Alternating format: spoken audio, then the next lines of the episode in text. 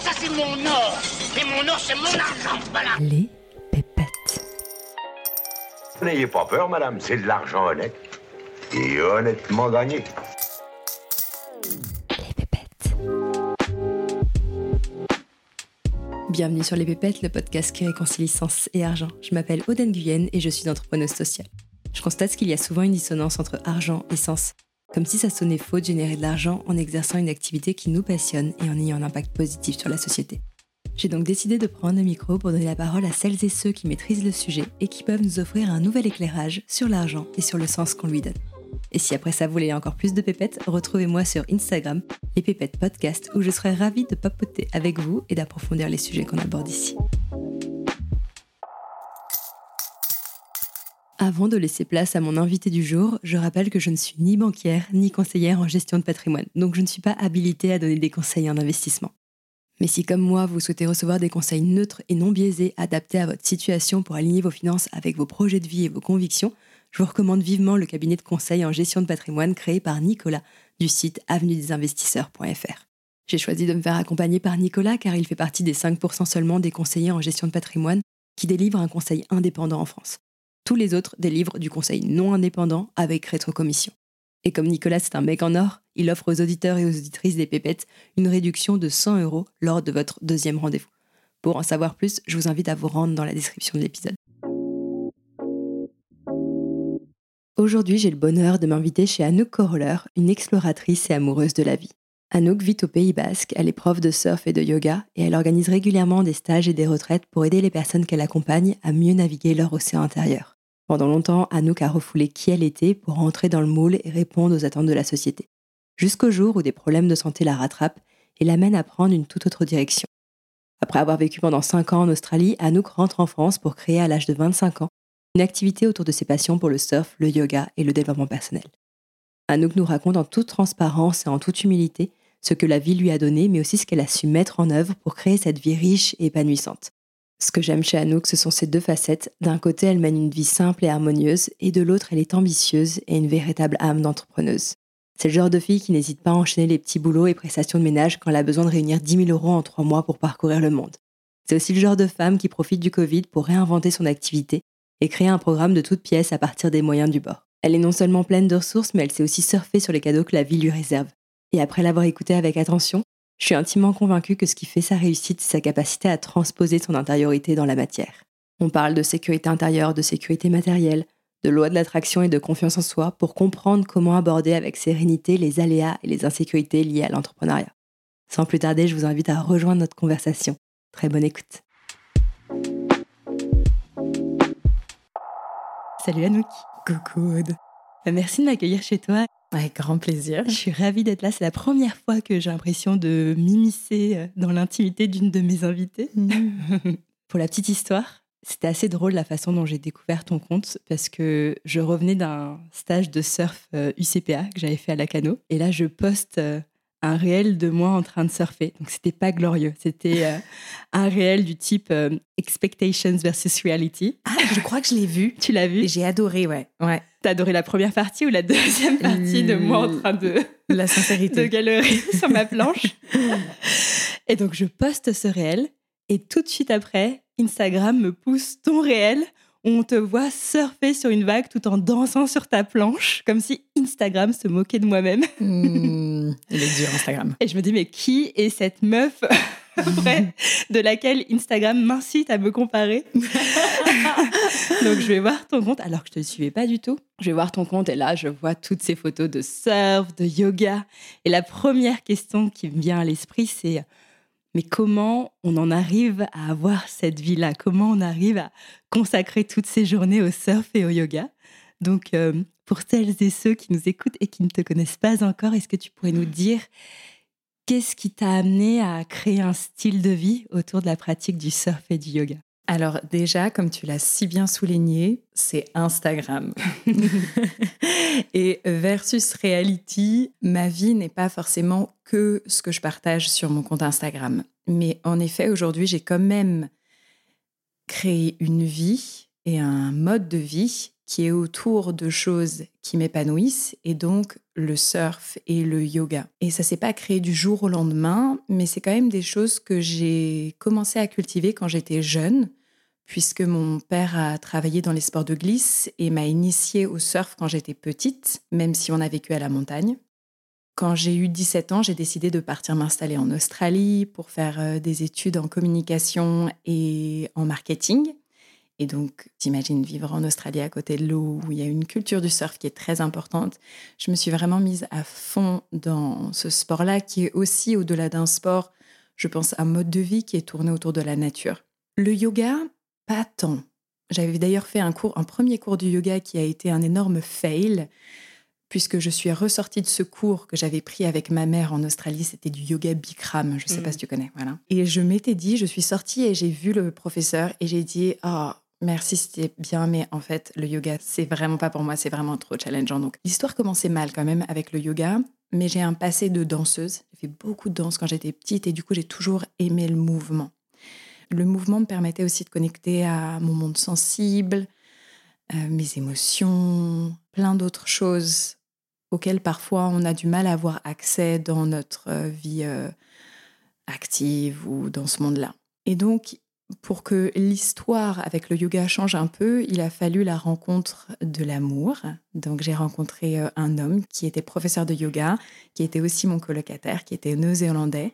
Et à travers notre histoire, eh ben, il m'a partagé le yoga. Et voilà, je dis souvent, ben, l'homme est parti, mais le yoga est resté. Et j'ai continué à cultiver le yoga, à en apprendre plus sur cette pratique-là, sur euh, revenir à soi, connecter à soi, ça m'a énormément apporté. J'ai voulu me former dans cette pratique.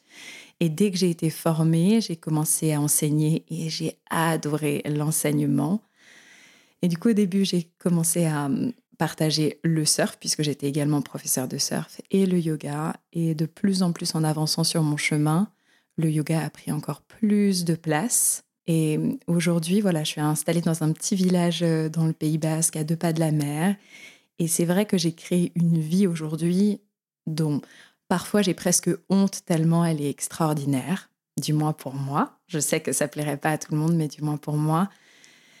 Mais je pense que vraiment c'est une vie dans laquelle je reçois beaucoup d'amour et j'en donne aussi beaucoup parce que j'ai trouvé toujours dans un certain déséquilibre, c'est sûr, mais plus ou moins ma place.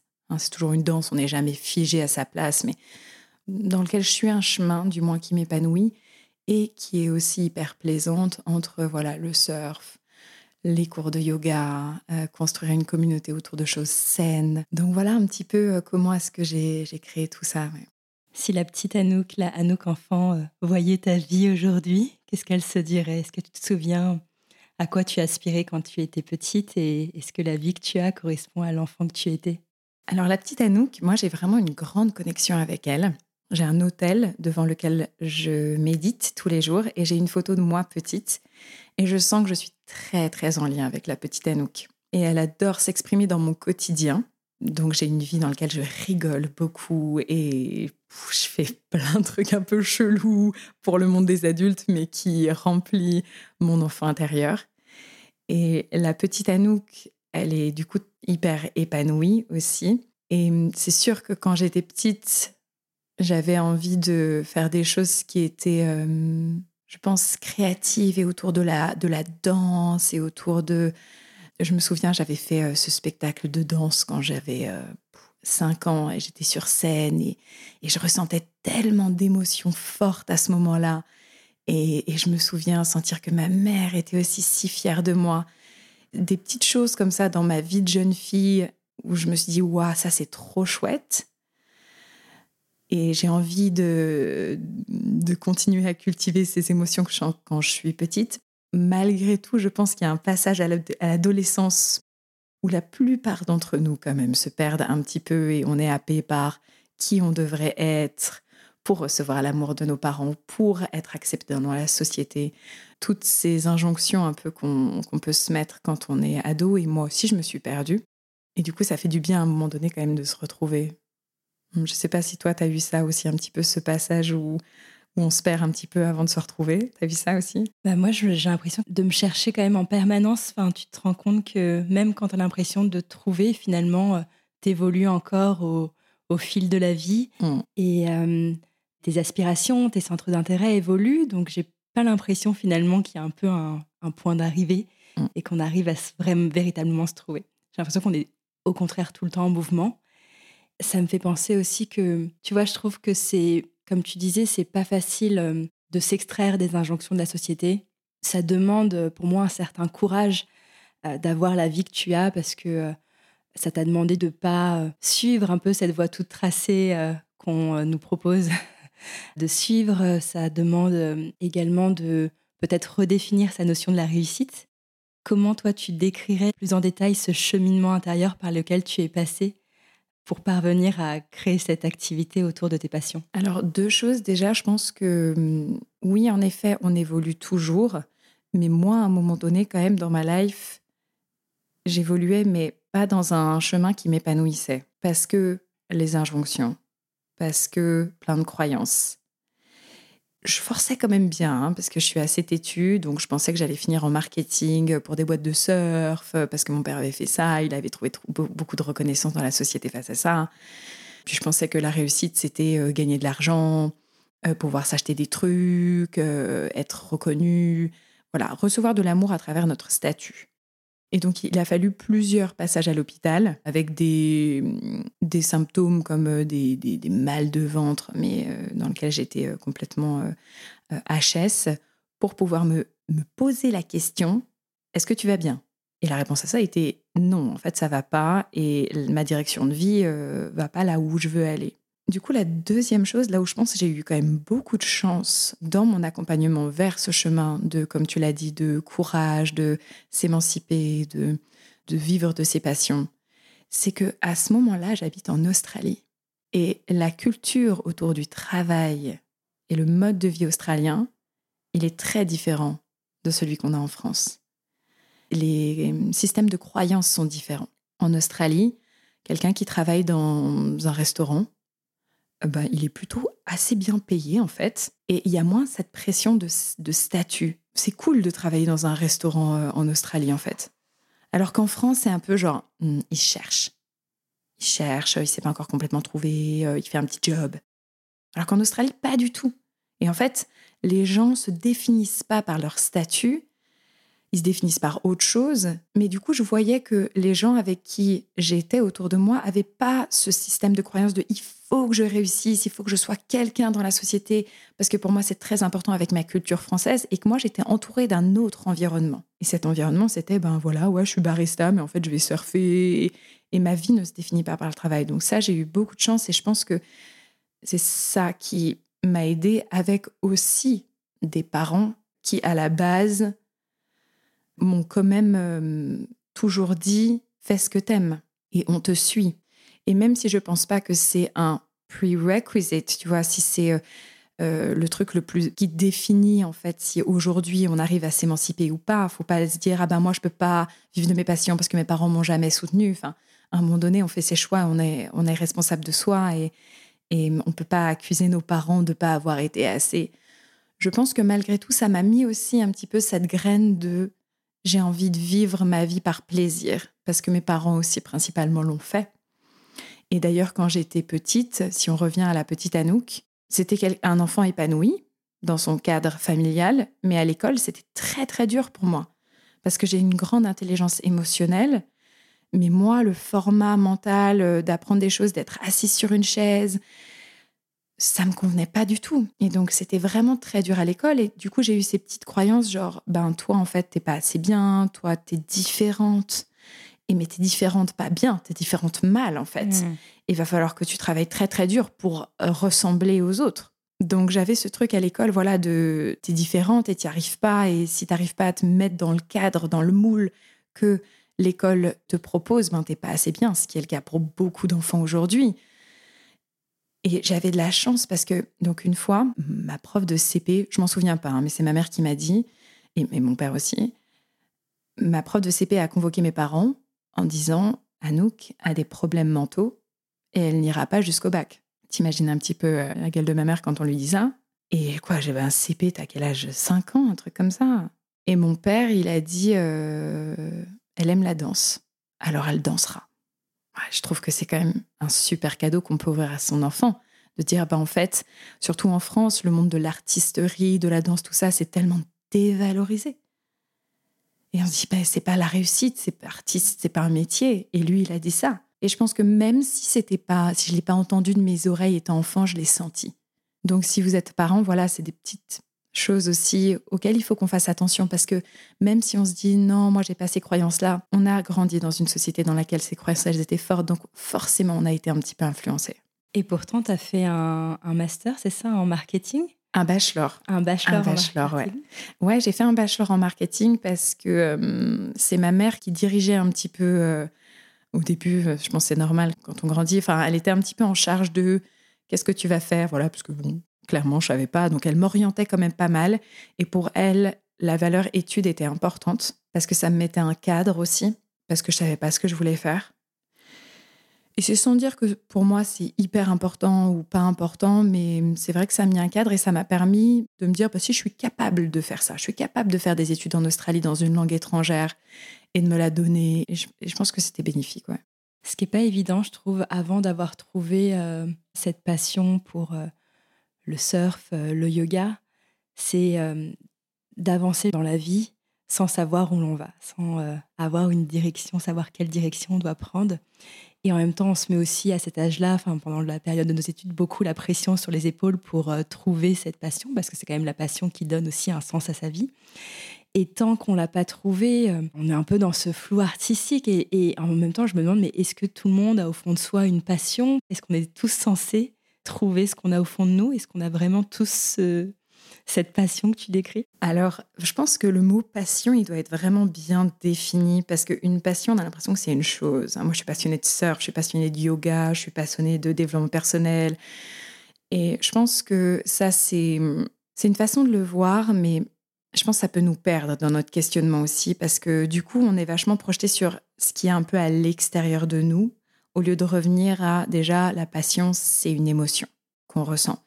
Et moi, je peux être passionnée de tout. Je peux être passionnée du, café que j'ai bu ce matin et de regarder le soleil se lever. Donc, la, passion, c'est une émotion. Je suis trop d'accord avec toi. Ça fait hyper flipper toute cette pression qu'on a quand on fait nos études de ah, il faut que je trouve un truc, en fait. Et moi, je me souviens quand j'ai fini mon bachelor en communication, donc je viens de dire que j'allais souvent à l'hôpital parce que, parce que j'avais vraiment ces, ces symptômes physiques, hein, que mon corps essayait de communiquer de il y a un truc qui va pas, t'es pas en train de prendre la bonne direction. Et à la fois, c'était inconfortable, mais en fait, c'était un vrai cadeau parce que ça m'a permis de regarder à l'intérieur de moi. Et la première chose déjà que je me suis dit, avant de me dire c'était quoi ma passion, c'est quoi ma passion, il faut que je trouve une passion, je prends un carnet, j'écris ma passion, c'est ça, c'est figé, ça y est, j'ai trouvé ma passion. Non, ça marche pas comme ça. La première chose, c'était, ben en fait, je me connais pas. Je sais pas qui je suis. Et déjà, ce premier pas d'avouer qu'on ne sait pas qui on est, ben déjà, c'est énorme. Et même au-delà de ça, c'est d'être confortable avec cette idée. Parce que là, toi et moi, on peut se le dire, on ne sait pas qui on est. Mais peut-être que ça va éveiller une petite anxiété, une envie de trouver quelque chose vite. Je suis Aude, je suis Anouk, je suis professeur de yoga, je suis Yadia. Et en fait, de revenir à on ne sait pas qui on est. Et c'est OK, mais partons en aventure, partons en exploration pour apprendre à connaître qui on est. Et moi, à ce moment-là, je finis mon bachelor et je me, dis ça. Je me dis, mais en fait, tu as 21 ans. Tu sais pas qui t'es. On te demande de rentrer dans un job, mais tu sais pas quels sont tes talents, quelles sont tes forces. Où est-ce que tu vas t'épanouir et te marrer dans ta vie? Eh bien, tant mieux. Apprenons. Et donc, dès là, c'est quel est le premier pas que je peux faire aujourd'hui? Quelle est la chose que j'ai envie de faire, moi? Pas mes injonctions, mais moi. Qu'est-ce que j'ai envie de faire? Et bien sûr, le plus dur, c'est encore une fois, c'est pas de se dire, mais c'est de faire confiance à ça et dire ok, je fais confiance à cette voix et je mets en place. Donc oui, je pense que hum, au-delà d'une passion, je pense qu'on a tous des cadeaux et des talents à offrir au monde.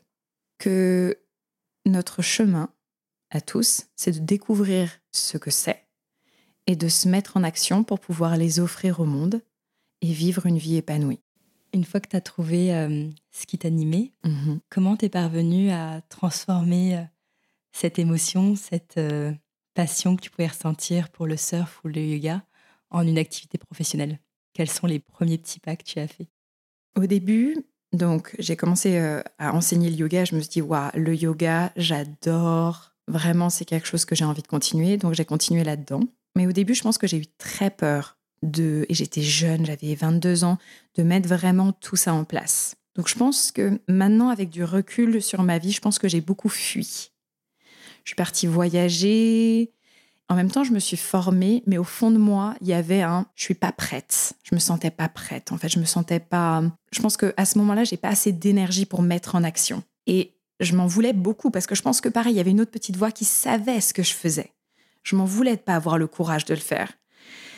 Et une, fois, ma mère m'a dit, je lui ai dit oui, mais en fait, j'agis par peur. Elle m'a dit mais c'est ok. Donc je pense que c'est aussi ok de se dire, enfin, s'il y a quelqu'un qui m'écoute et qui est là, je, je me sens pas. Je pense que il faut se détendre et se dire c'est ok de quand même prendre son temps dans son processus et qu'on est tous à notre propre timing. Donc au début, j'ai voilà, j'étais un petit peu dans cette je veux pas mettre ça en place tout de suite, mais du coup, je me suis formée, je me suis aussi nourrie, ça m'a apporté d'autres choses. Et puis, voilà, un petit peu de confiance en moi aussi. Et après ces grands voyages dans lesquels je me suis formée autour du monde, je suis revenue m'installer à Bordeaux. Et à Bordeaux, on m'a offert un job en yoga, donc je l'ai pris. Et donc là, j'ai commencé à enseigner dans un studio. Le studio grandissait, c'était chouette. Je commençais à créer une communauté. À côté, je commençais à hum, écrire beaucoup sur les réseaux sociaux parce que j'aime beaucoup écrire, j'aime beaucoup communiquer. Donc, à travers tous ces processus, j'apprends à me connaître aussi et à m'écouter. Ah, j'ai envie d'écrire ce poste. Je le fais, je fais confiance. Je fais confiance à ce que j'aime sur le moment, même si c'est un petit peu flou pour le moment. Et arrive un moment où, voilà, le studio marche, mes cours de yoga marchent. Et là, il y a eu un petit déclic. Donc, ça se fait un peu par déclic. Il se passe quelque chose, tu nourris, puis après, hop, il se passe un pas. Et le pas, c'était assez, hum, assez effrayant pour moi. C'est la gérante du studio qui vient me voir et qui me dit Tu te rends compte, Anouk, quand le studio il marchera vraiment à son plein potentiel, ça veut dire que toi, tu seras rémunéré un petit peu près 2000 euros par mois. Donc elle, elle était hyper enthousiastée. Mais moi, je me suis dit Mais what? Quand je suis à mon plein potentiel, quand je bosse de ouf et que je donne tout ce que moi je donne, je gagne 2000 euros. Et en fait, si tu veux, j'ai senti ce. Il y a un palier. Et c'était aussi parce que je bossais pour quelqu'un d'autre. Et ça, ça allait un petit peu dicter moi combien je faisais. Et au fond de moi, je me suis dit, c'est mort. C'est pas possible. On prend pas de cette direction. Et on fait autre chose. Et donc, ça a été un déclic. Je me suis formée en coach. J'ai commencé à écrire beaucoup plus sur mon blog, beaucoup plus sur euh, Internet, euh, et à vraiment créer cette communauté sur Internet en me disant, maintenant, je veux vraiment avoir mon activité à côté et pas être juste sur un studio de yoga, mais je vais avoir plusieurs activités qui me permettent d'avoir plus de liberté financière. Et donc c'est comme ça que j'ai commencé un petit peu cette aventure en ligne, d'abord avec euh, du coaching individuel, puis du coaching de groupe. À côté, je faisais des retraites. Mais à ce moment-là, si tu veux, j'ai pris mon indépendance financière et j'ai commencé à créer beaucoup plus en ligne. Et c'est quand même ce qui me ramène aujourd'hui le plus de mes revenus, ma présence en ligne. Donc voilà, un petit peu par petit déclic. Ce que je me demande, c'est, tu vois, toute cette phase de recherche où euh, tu es encore euh, submergé par tes peurs et puis ça te demande de te mettre en mouvement pour arriver à avancer malgré la peur et puis petit à petit à, à dépasser cette peur pour te lancer vraiment. Mhm. C'est, finalement la phase aussi la plus compliquée à vivre, je pense, euh, financièrement parce que tu es face à l'incertitude, tu es face à l'inconnu. Et la question que je me pose, c'est qu'est-ce que tu as mis en place pour soutenir cette euh, incertitude et ces insécurités financières que tu as sûrement dû traverser à ce moment-là? Ouais. C'est une super question parce qu'en effet, il y a plein de gens qui ont envie de se lancer dans leur activité de cœur et qui il y a tellement de peurs financières qui sont compréhensibles parce qu'à la fin du mois, on a besoin de payer notre loyer, on a besoin de manger. Donc moi, à ce moment-là de ma vie où voilà le studio commence et en même temps, voilà, j'ai envie de de, de m'émanciper, de lancer mon entreprise en ligne, tout ça. Euh, Voilà, ce moment charnière un petit peu. euh, ce qui s'est passé en fait, c'est que j'ai reçu un héritage d'un grand-père que je n'ai jamais connu, qui était de 50 000 euros. Je peux le dire en toute transparence, parce que c'est vrai que si on donne pas de chiffres, on peut s'imaginer des trucs pharaoniques. Et, et à l'époque, à 26 ans, je me dis, waouh, c'est énorme. plus on grandit, plus on se rend compte que c'est énorme, mais l'argent, ça se dépense quand même beaucoup plus vite que ça se gagne, enfin, je, pense. Quoique ça peut être une croyance à changer, ça, tu vois. Ça peut, en le disant, je me dis. Et du coup, j'avais ce petit backup-là. J'essayais au moins possible de le toucher et de, et de faire par mois, mais je savais que si j'arrivais à ne pas payer mon loyer à la fin du mois, j'avais ça. Et du coup, ça me mettait une petite sécurité. Et moi, je fais des formations maintenant où, j'aide les femmes aussi à trouver euh, leur indépendance financière, notamment dans, les, dans le milieu du bien-être. Et je leur dis, si vous lancez votre activité, mais vous avez un petit peu de peur autour et de peur financière, n'hésitez pas à prendre un petit job qui soit quand même en lien avec les choses qui vous font vibrer et vos talents, ce que vous connaissez, utilisez votre intuition pour, euh, et, puis assurez-vous que l'entreprise soit un minimum dans vos valeurs pour qu'il y ait quand même un certain épanouissement et que ça, ça vous permette aussi de gérer un petit peu toute l'incertitude qui soit liée à l'entrepreneuriat. Je pense que c'est vraiment important parce que quand on est entrepreneur, on est un créatif. Et cette énergie créative, elle a besoin d'être au plus libre possible et pas d'avoir un système nerveux qui est constamment sous stress et sur, euh, en mode survie. Donc, de savoir que à la fin du mois, on peut payer son loyer, on peut payer ses charges, c'est important. Bien qu'à un moment donné, il faut pas non plus rester terré dans le schéma. Et si on en a le souhait, en tout cas, il faut prendre le risque d'aller en mode solo, en mode je ne sais pas si ça va marcher. Il y a cette autre transition aussi qui est à faire. Mais ça, ça se fait avec le temps et, et en gardant son objectif bien en tête de OK, j'ai ça, c'est à côté, mais je sais où je vais quand même. Qu'est-ce que tu aurais fait si tu n'avais pas reçu euh, cet héritage? Déjà, il faut savoir que dans mes voyages, je te disais que je fuyais un petit peu, que j'ai beaucoup voyagé, que j'ai fait des formations, j'avais pas cet héritage. Et donc, j'étais à la fois en yoga, parce que j'enseignais un petit peu le yoga dans les pays dans lesquels je voyageais, mais à côté, je trouvais un job. Donc, j'ai travaillé dans des cafés, j'ai travaillé aussi un petit peu en, clinique pour une méthode de soins. Mais à chaque fois, j'essayais de voilà de ne pas être dans ce stress financier et d'apprendre, en fait. C'est un peu les premiers pas d'apprendre à gérer ta, ta vie financière. Donc, c'est des, des, moments où on apprend beaucoup. Donc oui, je pense que c'est important quand même d'avoir ce, ce, truc de, euh, voilà, à la fin du mois, je, je sais comment payer mon loyer. Je voulais aborder avec toi cette notion de sécurité intérieure au-delà de la sécurité matérielle. Parce que pour moi, en fait, ce que j'ai appris et compris récemment, c'est que c'est quand même deux choses qui sont séparées, enfin qui sont pas forcément corrélées. C'est-à-dire qu'on peut euh, gagner plus d'argent sans pour autant se sentir davantage en sécurité.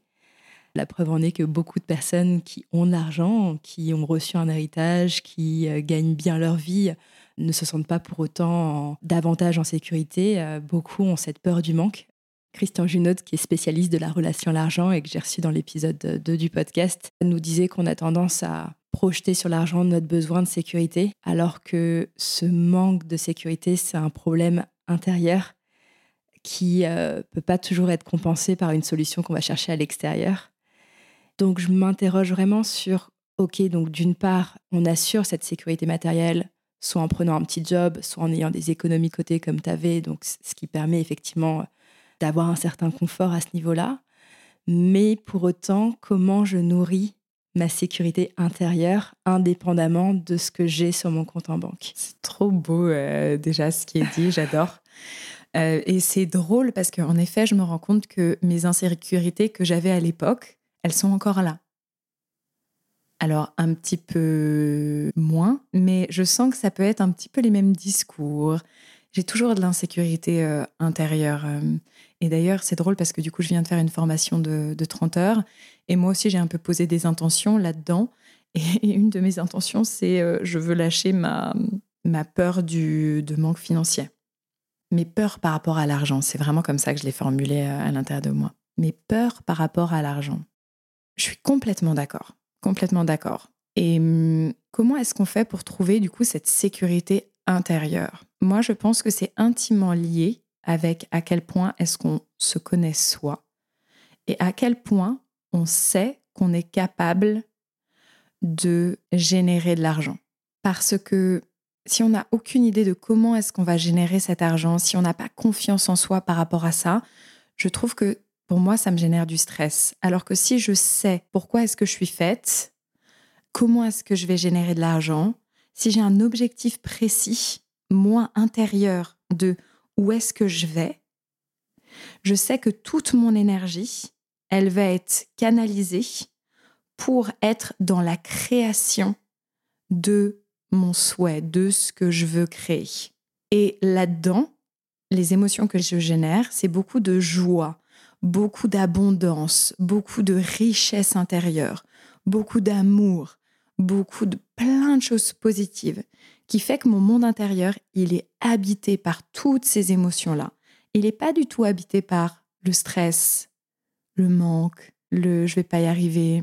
Donc je pense que c'est intimement lié avec le fait qu'on sache où on va, on, on ait une idée et on soit dans un processus de création qui fait qu'on génère des choses positives et pas des insécurités par rapport au manque. Donc pour moi, il y a vraiment cette dynamique de je crée de l'abondance et je vis dans l'abondance. Donc ça, ça passe par son intériorité, ça passe par les processus de création. Pour qu'on clarifie aussi ce que tu veux dire par là, concrètement, quels sont les euh, processus créatifs, quelles sont les choses que tu mets en place dans ton quotidien pour euh, avoir une vision claire de cette direction et mettre toute ton énergie en mouvement vers euh, la direction que tu définis? Ouais. Alors peut-être que même le premier pas, c'est de hum, cultiver l'abondance. On vit dans un monde abondant. Quand on va en pleine nature, il y a de l'abondance de partout, dans les prairies. Enfin, la nature est généreuse, la vie est généreuse et la vie simplement vécue nous permet d'être vraiment en connexion avec qui on est au plus profond de nous et on se sent, quand on est dans cette connexion, juste bien en fait. On a besoin de rien. On n'est pas en manque de rien. Il y a de l'eau qui coule dans la rivière pour que tu puisses boire. Il y a une pomme qui naît d'un arbre pour que tu puisses manger. Il y a tout dans la nature pour que tu sois bien. Et il n'y a pas de manque. Il y a un arbre pour que tu puisses te mettre dessous. Enfin, de revenir à ce, déjà, cette connexion avec ce qui est vrai. C'est ça qui est vrai. C'est qu'on a besoin de rien d'autre que ce que la nature nous offre.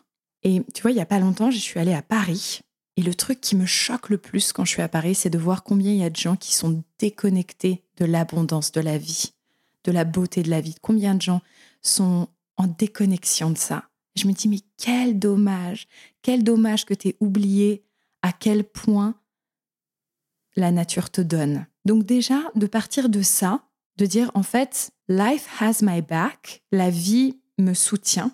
Quand on a voyagé aussi, on fait de plus en plus l'expérience de ça, de mince, je sais pas où est-ce que je vais dormir ce soir. Et tout d'un coup, il y a un truc qui se passe où on dirait que la vie nous aide. Donc c'est ça aussi, ça nous aide à faire un petit peu les voyages et l'aventure, de reconnecter à la vie et la magie de la vie. Et en fait, déjà, on part de cette base-là. Donc, moi, concrètement, dans mon quotidien, comment je fais? Parce que je suis pas toujours euh, euh, les pieds dans le ruisseau euh, avec les coquelicots qui dansent autour de moi. C'est déjà, je me mets en posture de méditation et je reconnecte à ça à travers le dire merci pour tout ce que j'ai aujourd'hui. Et si les gens qui nous écoutent aujourd'hui, on est tous dans ce truc d'abondance. On a énormément d'abondance, on n'est pas en manque. Donc intérieurement, je suis pas dans l'insécurité. Je suis dans waouh, tout ce que j'ai. Et donc déjà, ça commence à créer quelque chose. Et de cette base-là, je peux partir dans mon processus créatif. Je peux partir dans qu'est-ce que j'ai envie d'apporter au monde, qu'est-ce que j'ai envie de donner au monde. Et c'est comme ça qu'on crée encore plus d'abondance, de d'émotions positives et qu'on se détache de tout ce qui pourrait être insécurité, peur du manque. Et moi, à chaque fois, je pense à, ma maman qui, pareil, a énormément d'insécurité financière alors qu'elle gagne très bien sa vie depuis très longtemps, mais qui est vraiment là-dedans et qui aujourd'hui, seulement à 63 ans, se dit, OK, bon, là, on va dire qu'on a assez, je vais commencer à travailler sur moi. Mais en fait, on peut commencer à travailler sur soi même quand on a, entre guillemets, pas assez, ce qui est encore une illusion. J'ai toujours l'impression que beaucoup de personnes, en fait, attendent de bien gagner leur vie, de même toucher du doigt le, succès au sens où la société nous l'inculque, pour ensuite revenir à plus de simplicité et à plus de sérénité dans, leur vie. Comme s'il fallait forcément euh, atteindre les sommets pour ensuite euh, revenir en arrière. Bah, L'illusion est très très forte. l'illusion de au sommet de la montagne, tout ira bien et tu seras heureux, épanoui, tu n'auras plus de peur. Euh, elle est très très forte parce qu'on nous la vend très très bien depuis qu'on est enfant. Mm. Quand tu auras ça, tu seras aimé. Quand tu seras cette personne, tu seras respecté. Quand tu seras ceci. Donc c'est constamment sur mon statut ou sur ce que je possède. Une fois que j'ai ça, voilà, tu peux, t'es t'es aimable. Avant, non. Et ça, on nous le vend très très bien depuis qu'on est petit. Donc forcément, ça crée des, des croyances intérieures qui font qu'on se perd. Et, voilà, c'est souvent quand on se perd qu'on se retrouve. Je pense que le mieux étant de se perdre le moins longtemps possible, mais je pense qu'on y passe tous un petit peu. Et en même temps, quand on t'écoute parler, on se dit, euh, bon, Anouk, euh, elle vit euh, d'amour et d'eau fraîche, elle a un mode de vie très simple, très chill, très slow aussi, euh, aligné avec ses valeurs, donc elle n'est pas du tout dans cette dynamique de croissance et de faire de l'argent. Pour avoir un peu gratté la surface, je me rends compte qu'il y a un peu une certaine forme de dualité entre ta volonté euh, de vivre simplement et de te contenter de ce que tu as, et en même temps l'ambition que tu peux ressentir pour euh, faire grossir ton business, pour gagner en visibilité, pour générer aussi plus de revenus. Comment tu te positionnes par rapport à ça? T'es hyper bonne en analyse, hein, tu sais. c'est tellement vrai. Et les gens qui me connaissent euh, de manière plus intime savent, que pour moi, c'est un gros débat intérieur et que j'apprends à vraiment naviguer avec ces deux parts de moi. Parce qu'à la base, je les trouve en dualité, parce qu'elles sont aussi chargées de plein de croyances qu'on peut avoir. Et, j'apprends à les rejoindre et à ce qu'elles travaillent ensemble. En effet, moi, j'aspire vraiment à un mode de vie qui soit simple. C'est la vie que j'ai envie de mener. Et à la fois, c'est vrai que j'ai j'ai envie de plus. J'ai envie de plus euh, de confortabilité financière. Et j'ai envie de d'avancer dans mon chemin en créant plus, en, générant plus de communautés, en partageant plus. Donc, je pense que ce plus, plus, plus, il faut que j'en fasse, fasse un petit peu attention aussi de rester dans, dans le cœur de ce que je suis. Parce que, comme tout le monde, voilà, j'ai ce, ce truc humain de je veux plus, hein, je veux plus de likes, je veux plus de followers. Et à la fois, revenir à mon, à mon cœur de qu'est-ce que moi j'ai envie de partager. Ces deux parties, elles travaillent aussi ensemble parce que hum, j'ai envie de laisser une certaine trace sur le monde. J'ai envie de contribuer, j'ai envie d'apporter euh, ce que j'ai à apporter dans ma vie. Et, c'est ça qui me pousse aussi d'une certaine façon à faire plus. Donc tu vois, il y a un petit peu dans ce plus, il peut y avoir deux façons de voir. Est-ce que c'est plus parce qu'en fait je veux plus parce que j'ai été formatée comme ça et que j'ai un ego comme tout le monde et que j'ai envie de plus Ou est-ce que j'ai envie de plus parce que j'ai envie de contribuer plus? Pour moi, la limite est très fine et souvent il faut que je me reprenne. Parce qu'avec les, les réseaux sociaux, je veux dire, ils jouent que sur ça. Donc c'est normal que mon cerveau il s'active comme ça. Mais voilà, je sais aussi que j'ai envie de contribuer davantage et j'espère que ce plus, il est au service de ma mission. Il est au service de... Pff, Franchement, j'ai peur de parler un peu trop comme une meuf spirituelle, mais j'ai envie de dire, il est au service de ma lumière intérieure et du fait que les gens, quand ils sont en contact avec moi, ce que je vis, ce que je partage, ben, ça leur fasse du bien et ils se disent genre, waouh, il y a quelque chose de fort, il y a quelque chose qui me reconnecte à moi. Est-ce que tu te mets une limite ou pour toi, euh, ce plus peut être infini? Non, ce plus peut être infini. Par contre, je, je sais que j'ai toujours envie d'une vie euh, simple et même au niveau euh, de ma consommation. Pour moi, c'est très important de consommer peu, d'avoir peu, de rester là-dedans. Pareil, ça me demande de constamment, genre, revenir, de laisser le panier de shopping euh, que j'ai fait sur Instagram et de pas le compléter parce que, je suis partie un petit peu trop loin mais de, de revenir à ça parce que je sais que c'est là-dedans qu'on est épanoui. C'est pas en, en- ayant plus en- de trucs, mais en partageant plus de notre lumière et de qui on est. C'est intéressant de voir que ça te demande quand même de mettre de la conscience dessus pour euh, ne pas te laisser embarquer dans cette euh, hyper-consommation. C'est clair, mais moi, euh, sur les, les pires, c'est les, les ads euh, sur, euh, en story qui montrent des fringues. Et genre, euh, j'ai pas envie de dire ça trop, trop fort parce que j'ai peur que l'intelligence artificielle m'écoute et qu'elle m'en mette encore plus. ne la tentez pas. et, euh, et, ouais, bah bien sûr. En fait, on n'arrête pas de nous manipuler avec ça. Donc, c'est sûr que ça, euh, ça c'est quelque chose. je pense qu'on est tous en proie aujourd'hui à ça. Il faut faire attention. Il faut faire attention. Même si on est plein de bonne volonté et tout ça, ça demande vraiment un travail qui, qui, nous prend beaucoup d'énergie aussi. Hein. Hmm. Du coup, ça demande de l'énergie, c'est clair. Tu mentionnais les réseaux sociaux et moi, une autre ambivalence que j'ai notée, c'est que tu utilises donc les réseaux sociaux et en particulier Instagram pour euh, communiquer sur tes offres, pour gagner en visibilité, euh, pour attirer à toi des clients. La question que je me pose, c'est quand les valeurs qu'on souhaite véhiculer à travers son activité sont des valeurs liées à la spiritualité, à la reconnexion à soi, aux autres et à la nature, est-ce que l'usage des réseaux sociaux ne t'éloigne pas de ce que tu cherches à transmettre et à nourrir dans ton quotidien? Comment tu gères euh, cette ambivalence entre euh, la superficialité des réseaux sociaux et la profondeur du message que tu as envie de te transmettre? Oui, c'est sûr que c'est un peu dur. Surtout dernièrement, j'ai eu beaucoup de questionnements par rapport à ça. Parce que c'est vrai que Instagram et le téléphone et tout ça, ça reste euh, un moyen de communication qui est quand même relativement déconnecté de la nature. Et du coup, l'utiliser sur tous les réseaux sociaux, où en plus, il y a plein de choses négatives sur les réseaux sociaux qui nous embarquent dans des mauvais systèmes de pensée qui sont pas bénéfiques pour nous. C'est vrai que voilà, ça, ce truc, je le ressens vachement. Euh, surtout dernièrement, du coup, je me suis un petit peu perdue et je me disais, mais est-ce que, est que vraiment tu, utilises ça? Enfin, Puis pour dire quoi? Et hum, je me suis un petit peu perdue même dans qui j'étais presque et mon message et hum, ce que je fais.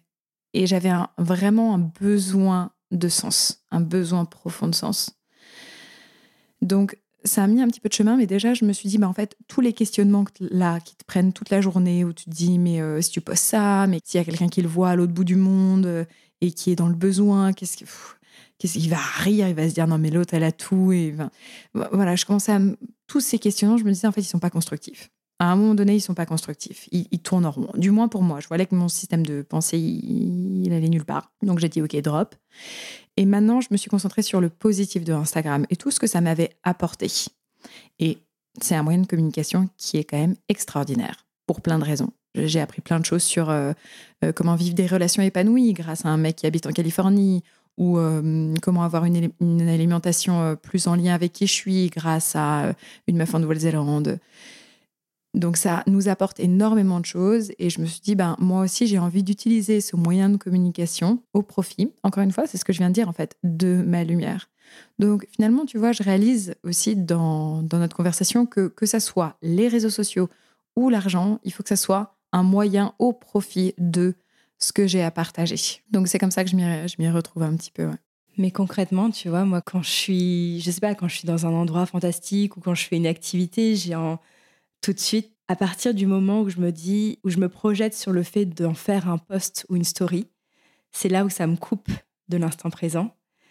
Et donc, du coup, c'est quelque chose à laquelle j'arrive pas à adhérer parce que je me dis quel est l'intérêt de me couper de ce moment-là pour ensuite le repartager euh, sur mon compte. Et donc, je me demande, toi, comment tu gères ces moments-là où tu as envie de partager à ta communauté des choses que tu vis et en même temps, le fait même d'y penser et de le faire te coupe justement de la beauté du moment. Je pense que c'est une conversation qu'on a avec soi en se disant est-ce que ça j'ai envie de le partager? Parce que le fait de le partager certes euh, ça te coupe pendant un moment mais le fait de vouloir partager ça peut aussi t'apporter euh, plein de belles émotions autres puis il peut y avoir un processus créatif aussi autour de filmer quelque chose et puis vouloir en faire quelque chose et vouloir, euh, voilà, encore une fois, le partager. Moi, j'aime bien ce processus créatif de dire, ah bah, je vais prendre ça en photo, je vais prendre ça, et après, je vais faire un petit montage. Et voilà, c'est un peu une conversation avec soi pour voir qu'est-ce qui est OK, qu'est-ce qui l'est pas. Mais il y a des moments où je me dis, où je mets des limites intérieures et je dis, ben,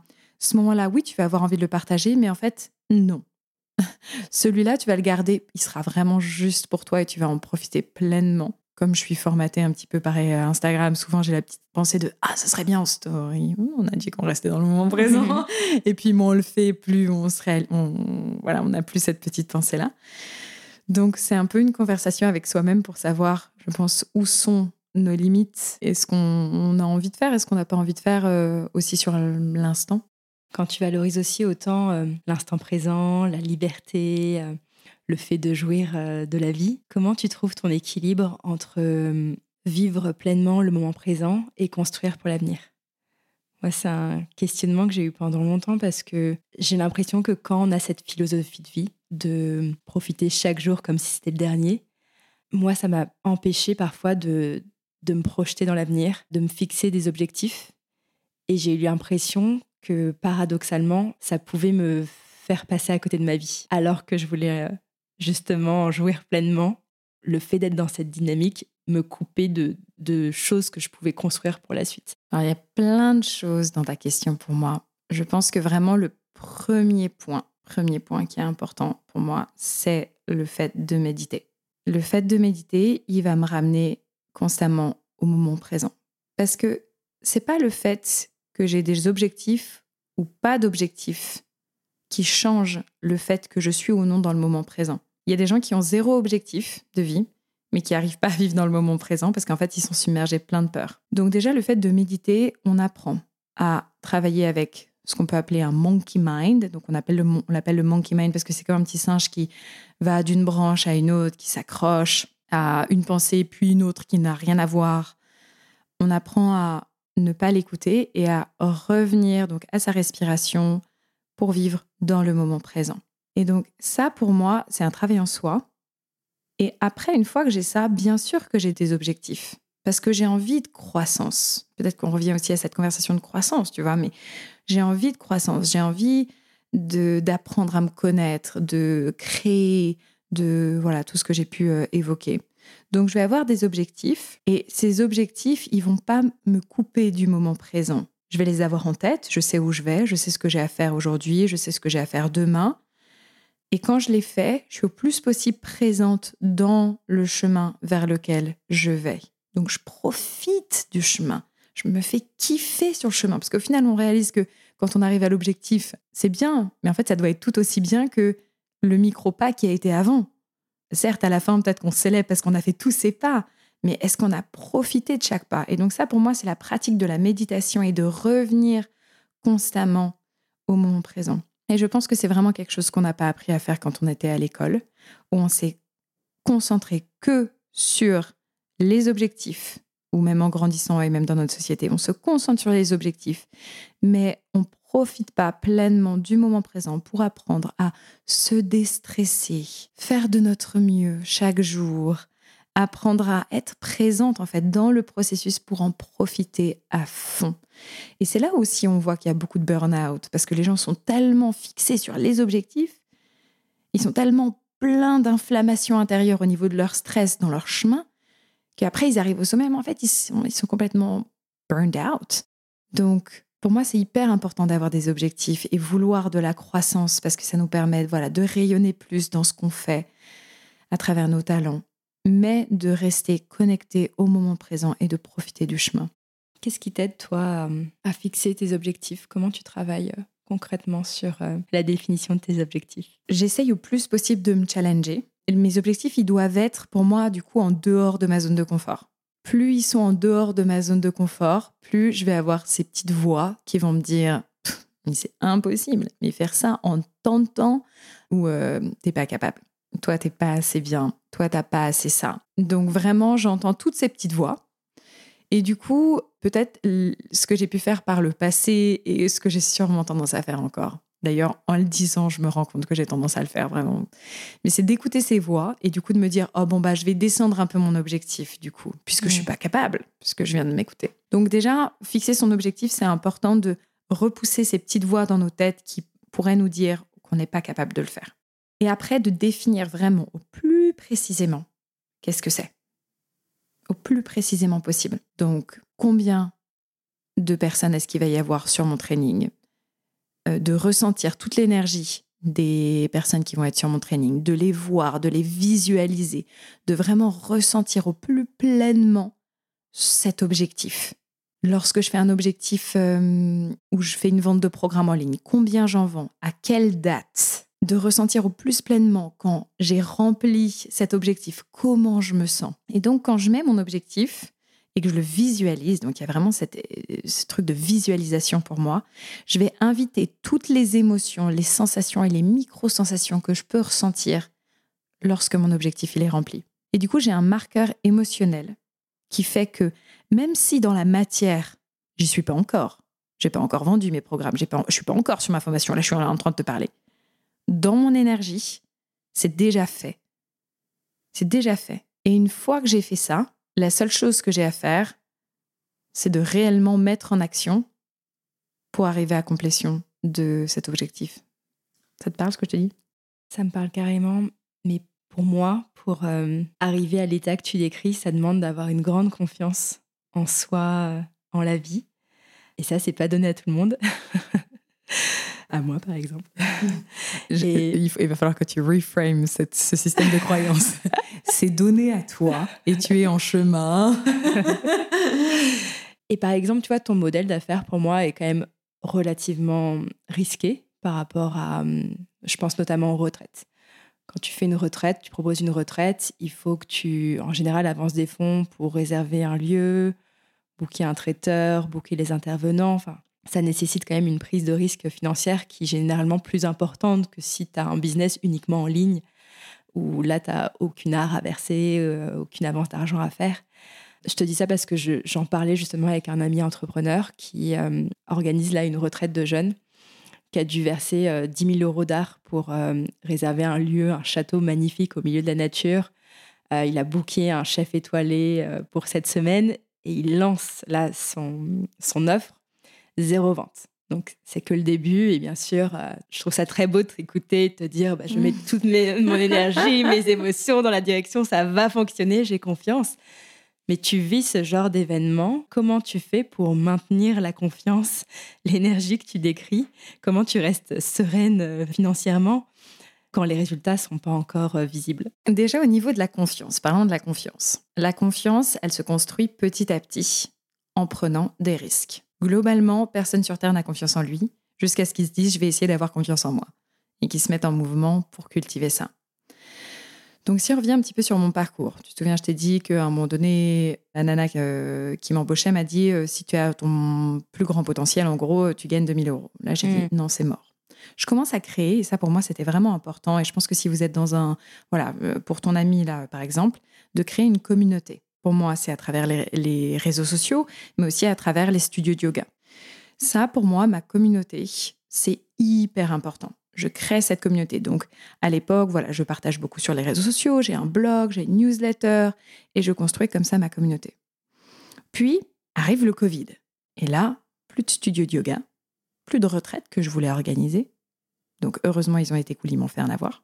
Mais arrive le Covid. Et donc là, je me suis dit, bon, bah, je vais commencer à faire du en ligne je vais commencer à faire un programme en ligne.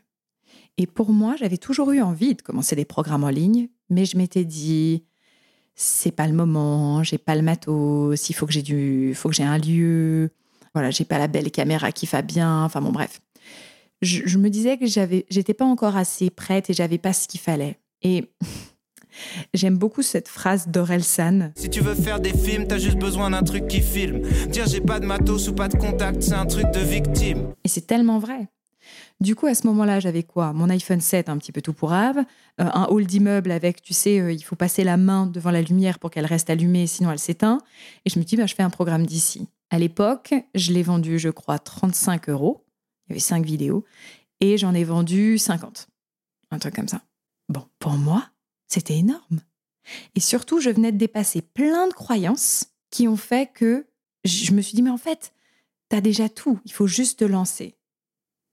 Donc, j'ai réussi à faire ce, petit pactole-là. Et aussi, ce qui était important pour moi, c'est sans risque financier, ou très peu. Très, très peu. Quoi, J'avais un abonnement à newsletter. Donc, je pense que quand on commence à construire sa confiance en soi, peu importe ce qu'on commence à construire en fait. Pour moi, c'est avec petits risques financiers. Pour moi, c'est un petit peu l'erreur qu'a fait ton ami. Je, je, sais pas, j'ai pas regardé son truc, mais de un, moi, j'avais une communauté, donc je savais qu'il y avait des gens quand même, une communauté engagée, une communauté fidèle, c'est-à-dire des relations authentiques qui mettent du temps à construire. Ça aussi, on lance pas une retraite de yoga quand, oui, on, a un petit peu une communauté, mais voilà, ça met du temps. Après, sans risque financier, qui me permet de construire un petit peu de confiance en moi et me dire waouh, ça marche, j'ai développé plein de croyances positives, j'ai lâché plein de croyances négatives et maintenant je passe au niveau supérieur. Maintenant, j'investis un petit peu dans du matos, un petit peu dans ça. Et je construis le prochain programme, à l'époque 21 routines de yoga, qui a super bien marché, à moindre coût financier. Et aujourd'hui, c'est comme ça que je marche. Pour moi, d'autres personnes qui auraient, euh, qui veulent jouer plus gros, certes, mais moi, j'investis un petit peu et je me dis, si tu perds cette somme d'argent, est-ce que pour toi c'est OK? Parce que le risque, c'est ça marche, mais le risque, c'est aussi ça marche pas. Donc prends en compte ce risque. Et si ça marche pas, c'est quoi ton next move? Tu vois ce que je veux dire? Mmh. Donc voilà, pour moi, 10 euh, 000 euros dans une retraite, voilà, je sais pas s'il y a une communauté, mais je sais pas si je l'aurais fait. Je trouve qu'il y a un bon équilibre dans ce que tu partages entre la mise en mouvement et euh, ce cheminement, ce travail intérieur.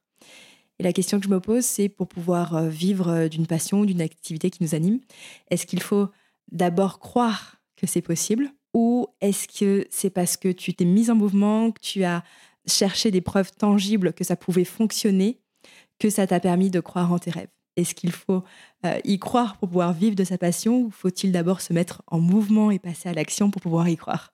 Je pense que c'est un petit peu l'œuf et la poule. Mais hum, je serais quand même plus tentée de répondre que... Euh, non, pour moi, c'est vraiment l'œuf et la poule parce que plus je reviens sur des événements de ma vie, plus je me dis oui, mais tu croyais, oui, mais c'est. Il faut se mettre en mouvement, quoi qu'il arrive même si vous n'y croyez pas, je pense qu'il faut se mettre en mouvement. Parce que quand on se met en mouvement, on apprend à découvrir des choses à propos de nous, sur ce qui marche, mais aussi sur ce qui ne marche pas. Le risque, c'est de rester dans l'inaction complète. Et on le voit bien dans la nature, tout ce qui n'a pas de mouvement, tout ce qui stagne, c'est pas en santé. Donc on a besoin de mouvement. en se mettant en mouvement, on se découvre. Maintenant, pour un objectif précis, que j'ai envie de manifester, puisque je parle aussi beaucoup de concepts, voilà, de, de manifester, de voilà, ce concept de loi de l'attraction. Il faut que j'y croie. Si moi j'y crois pas, si je crois pas en mon objectif, si je crois pas en ma vision, si je crois pas que ma formation de 30 heures elle va remplir, personne va y croire. Et donc comment est-ce que je fais pour nourrir ce j'y crois? Je reviens. Alors parfois ça se fait dans ma méditation, mais parfois ça se fait pas forcément dans ma méditation à lorsque j'y crois, comment est-ce que je me sens? Comment est-ce que j'agis? Et d'être à l'écoute de ces petites pensées qui pourraient me dire Bah voilà, tu vois, tu vois, personne s'est inscrit depuis trois jours. Voilà, tu vois? Tu vois quoi? Non. Reste dans ton axe, reste dans ton objectif.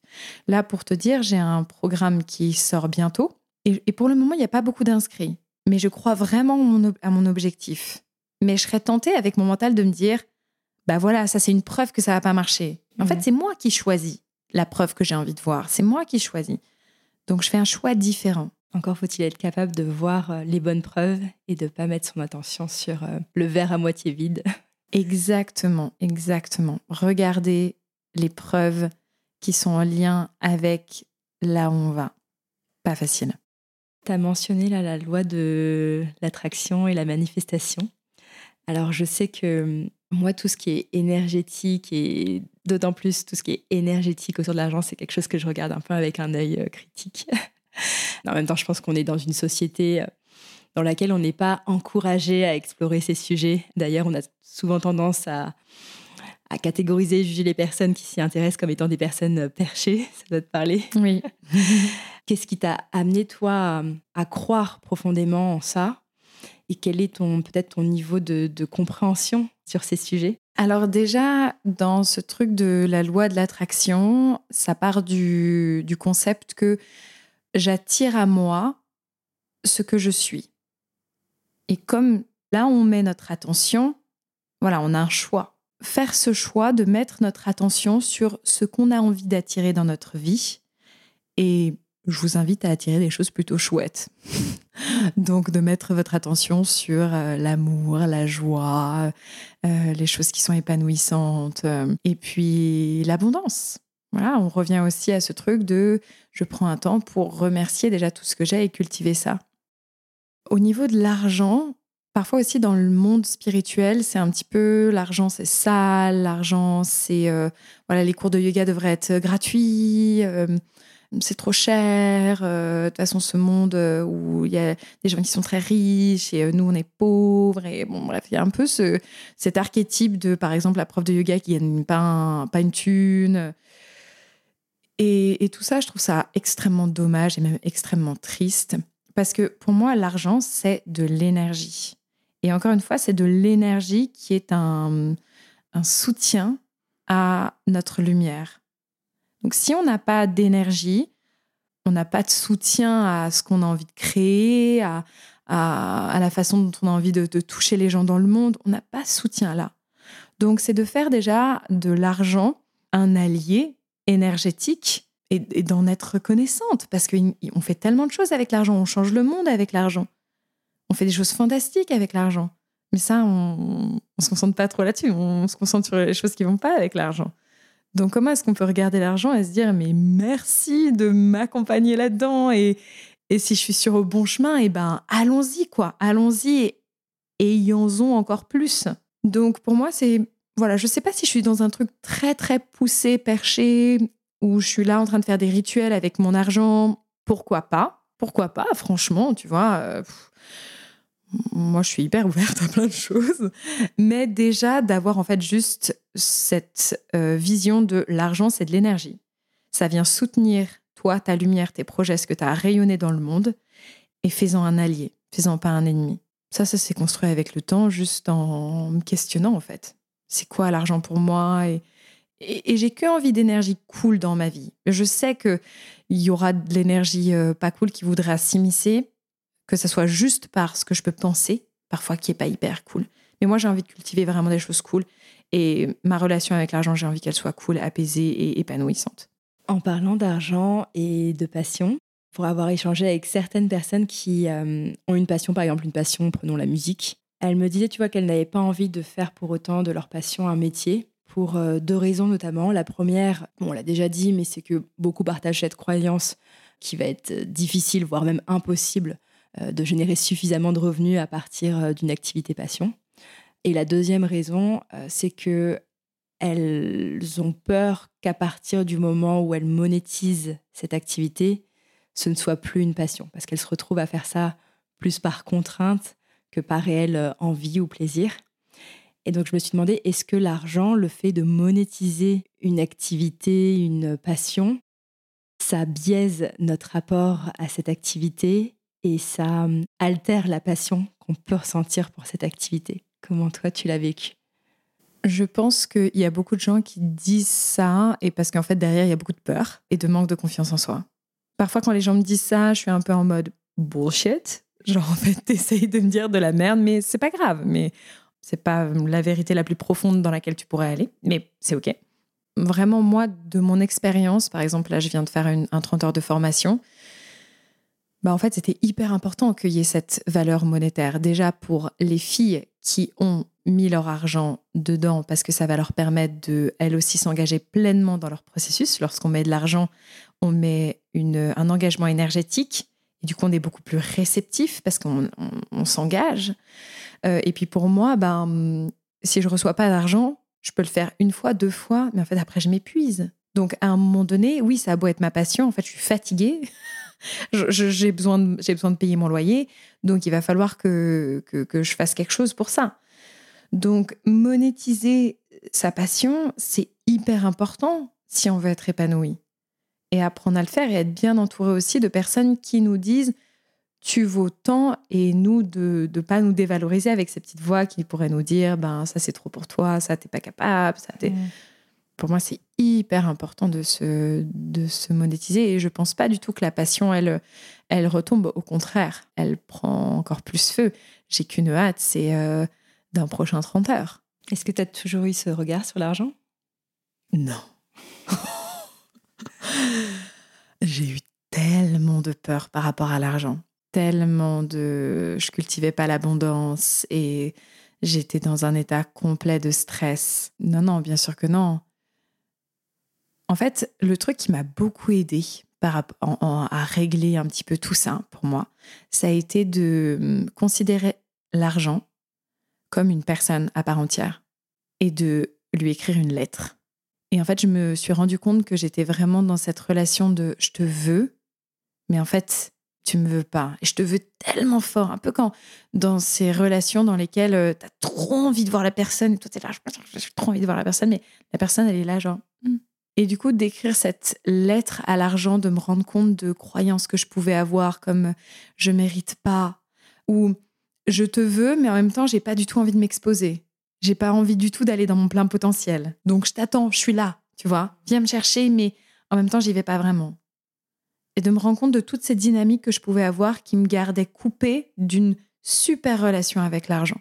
Donc non, ça n'a pas du tout été le cas pour moi d'avoir euh, une relation épanouie avec l'argent. Ça s'est fait avec le temps, avec euh, la mindfulness, de voir, euh, d'être consciente de ce que je pensais, de mes pensées, de, de mes croyances, pour tisser un lien plus sympa. Je pense que beaucoup d'entre nous n'ont pas une relation épanouie avec l'argent. Et, et, quand on n'a pas une relation épanouie avec quelqu'un, ça peut mettre du temps à, se remettre en lien, à pardonner.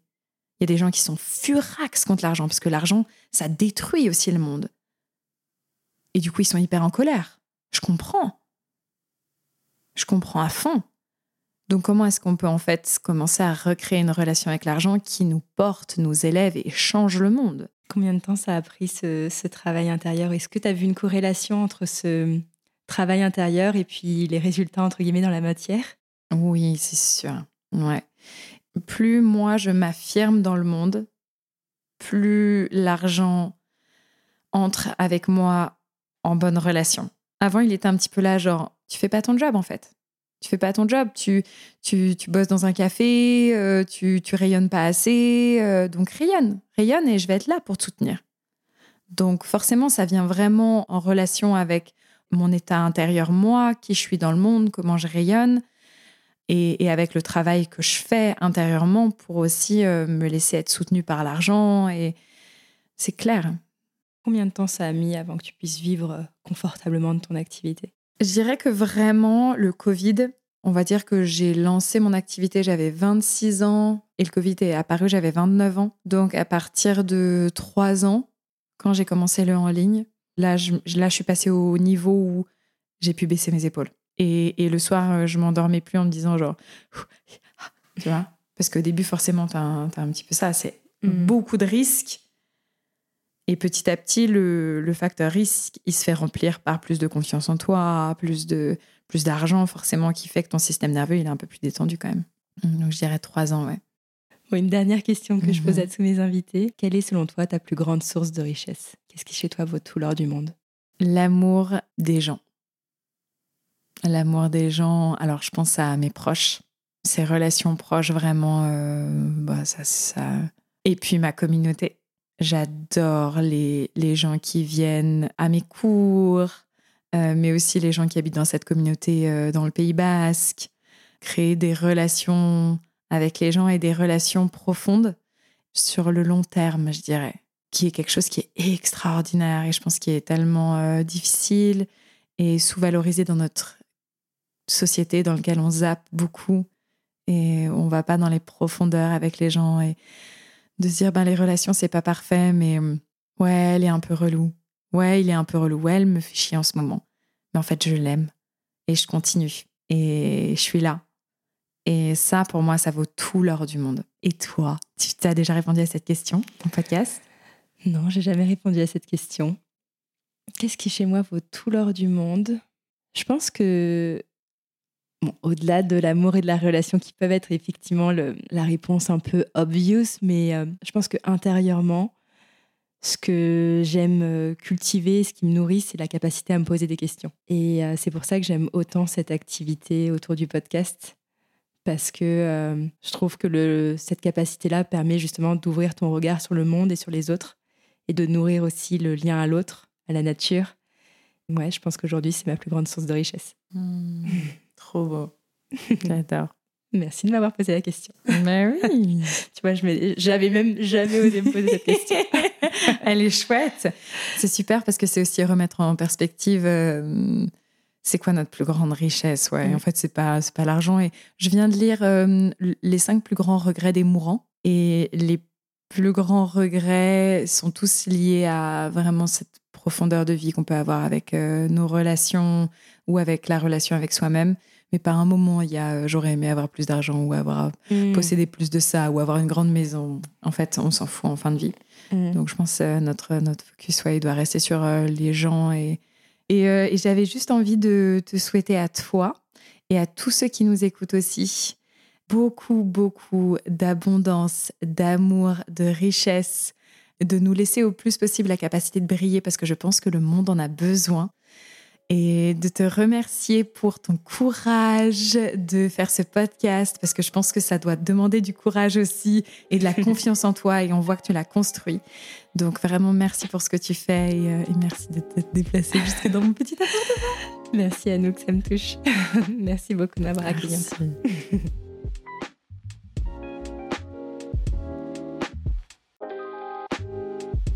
Je serais curieuse de connaître l'émotion avec laquelle vous repartez de cet entretien.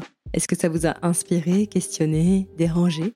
Je vous pose la question parce qu'en préparant cette interview, je me suis rendu compte à quel point je suis déconnectée du monde de l'invisible et de la spiritualité. Et cette rencontre avec Anouk m'a donné envie de m'intéresser davantage à ces sujets et de faire ce travail intérieur pour aborder la vie avec plus de confiance et de sérénité. J'ai trouvé cette femme particulièrement rayonnante et envoûtante. J'ai eu l'impression de m'être laissée bercer par sa lumière tout au long de notre échange.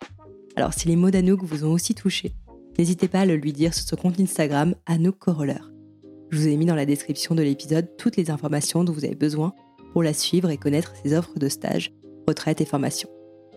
On se retrouve mardi dans deux semaines et d'ici là, je vous souhaite de remettre du sens dans vos finances.